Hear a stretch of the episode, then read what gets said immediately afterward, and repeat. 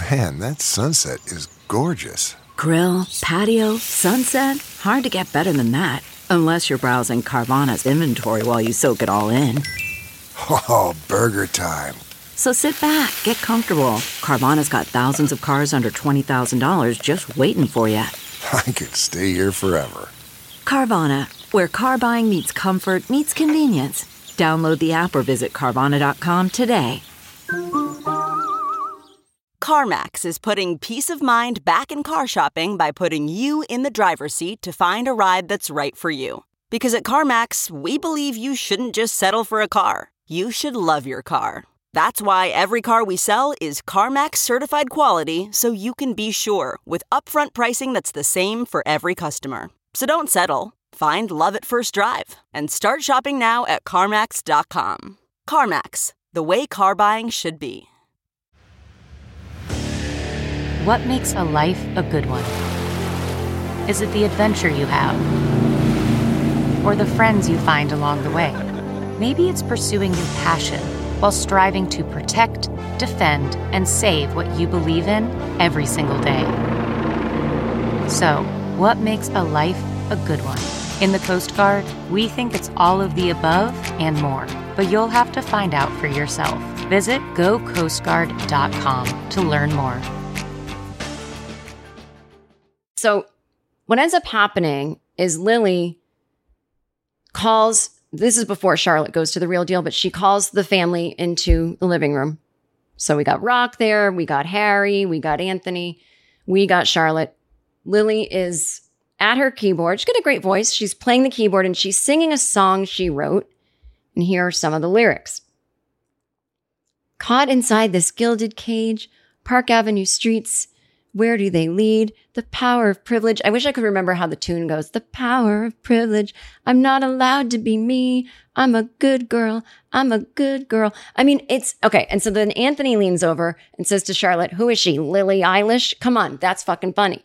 And this is when I went, Oh, the entire point of this subplot is so that Anthony could say, Who is she? Lily Eilish? That's the entire point of having Lily get a keyboard and express through song that she feels like she's in a gilded cage. That's even though that's a great plot point, it was all about that. Just like I'm convinced the second Sex in the City movie was only with the whole movie was based around the pun Samantha saying, oh, Lawrence of my labia. That's why they went to the Middle East because Michael Patrick King woke up in the middle of the night with a pun and he's like, how do I make a movie about this? I'm not fucking kidding. So he's like, Lily Eilish. I know. I promise you it started there. I promise you. So I don't care anything about that plot. Way too many children on this show. What am I watching? There's fucking less children on Sesame Street than in Just Like That. Do you understand me? There are less children on Sesame Street. I'm not kidding. Watch Sesame Street sometime. It's all puppets and adults. Okay, so then we're back with uh, Nya and Andre. And I, I like this. I actually really like these characters and their plot. So Nya as we last left her last episode, she drunkenly called her husband. They've been taking space because he wants kids and she doesn't. They're kind of at this crossroads. And he was writing songs in a hotel room with this white woman in a hat that Nya was calling hipster hat, hat hipster or something.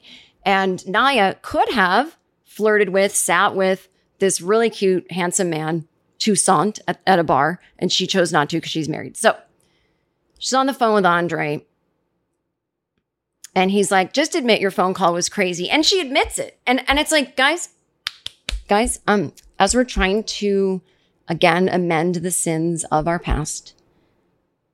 Okay, you've got three racism plots from the other characters. Nya's call to Andre was literally not crazy. She was drunk and emotional because her husband was in a hotel room with another woman and she hung up on him after yelling like one sentence. Literally not crazy.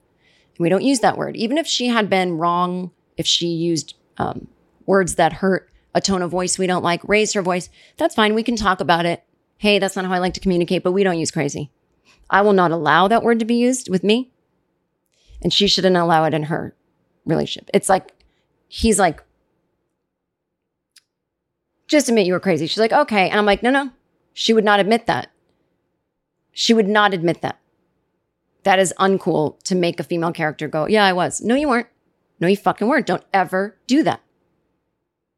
Okay, so he's he's like she says to Andre, "You're playing with fire, you know, hanging out with that woman." And he says, "Yeah, I know." And she says, Something's going to happen. And he says, I want something to happen sometimes. He's like, But I want you and I to work out most of all. But yeah, I got to be honest. You know, when I'm writing songs with this woman, like, of course I want something to happen, but something hasn't. And, and Nya's like, That's a little too fucking honest, which I agree. And then he's like, So I figured out something so that we can have kids. Cause she's, you know, doesn't want kids, but also I think had reproductive issues or she's just past the age of having them. He goes, We get a surrogate. And Nya's like, No, no which is weird that he thought that was the solution because it's about wanting kids or not. Not the, the problem was never I can't have them. What do we do? And she's just like, oh my fucking God, you don't get it. So then there's a scene where she's calling Miranda when Miranda's in LA. So many phone calls because they insisted on putting Miranda in LA. So now Miranda has all these friends and all they can do is call her on the fucking phone. So Nya is throwing things out, getting rid of everything in the home that had anything to do with Andre. And she's saying this is over, blah, blah. Now, I don't know where this plot's going. I hope it is over. I mean, I'm sure it is. They probably just want another single woman on the show. But um I liked their plot point. So then I mentioned Miranda goes to AA. I accidentally said that in the last episode. She's at the beach. I know one of you com- commented, can you just talk more about the beach in this episode? That something was really inconsistent where, you know, somebody snubbed, you know, snubbed her for using a cell phone, but then later was like, the, the world's dying anyway. Like, I, I know, nothing makes sense. Still unclear what they're cleaning up on the beach. Fine. Okay, so then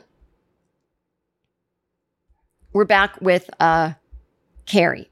So Carrie's talking to Seema, and Seema is, you know, saying, you know, my hairdresser says I can't commit. And she's like, but I really feel like my boyfriend is maybe a mooch. And she says, you know, I feel uncomfortable. And, and, you know, that's like a sign that something's up. And Carrie says, in classic Carrie sense, where she turns it right back to her, well, if you're uncomfortable, then you're uncomfortable. It's like me pitching my vaginal podcast commercial. And Seema goes, no, it's not like that, which I love. I'm like, thank you. Finally, someone putting her in her place. Like, no, literally not, nothing like that. Like, I'm getting a spidey sense witch vibe about my boyfriend that he might be shady you don't want to read a podcast ad about vaginal wellness for all the wrong reasons. Not the same. So Carrie's like, it's just, I'm just uncomfortable. Once again, she goes on and on about it and gives no good reason. She's like, it's just not my nature. Oh my God. So then Seema goes back to the hairdresser to get a blowout. Another of her classic my hair is already dry. Give me a blowout. So she comes in with frizzy hair. It doesn't look that good. He's like, What did you do? She's like, I went to basic blowouts on 67th. He's like, Sit down. And once again, just starts putting a hair dryer on dry hair. I am screaming at this point, What is happening? Um, and, you know, she's like, Look, I want you to apologize. And he's like, I don't apologize for what I say. I told her she's fat, needs lipo. I told her she shouldn't have kids. I say what's on my mind. That, and I'm like, what even is the salon? I don't get it. So they don't resolve anything. He just says like, I say what I want. And she's like, well, you do my hair pretty well, which I don't see the difference between when he does her hair or she got the bad blowout.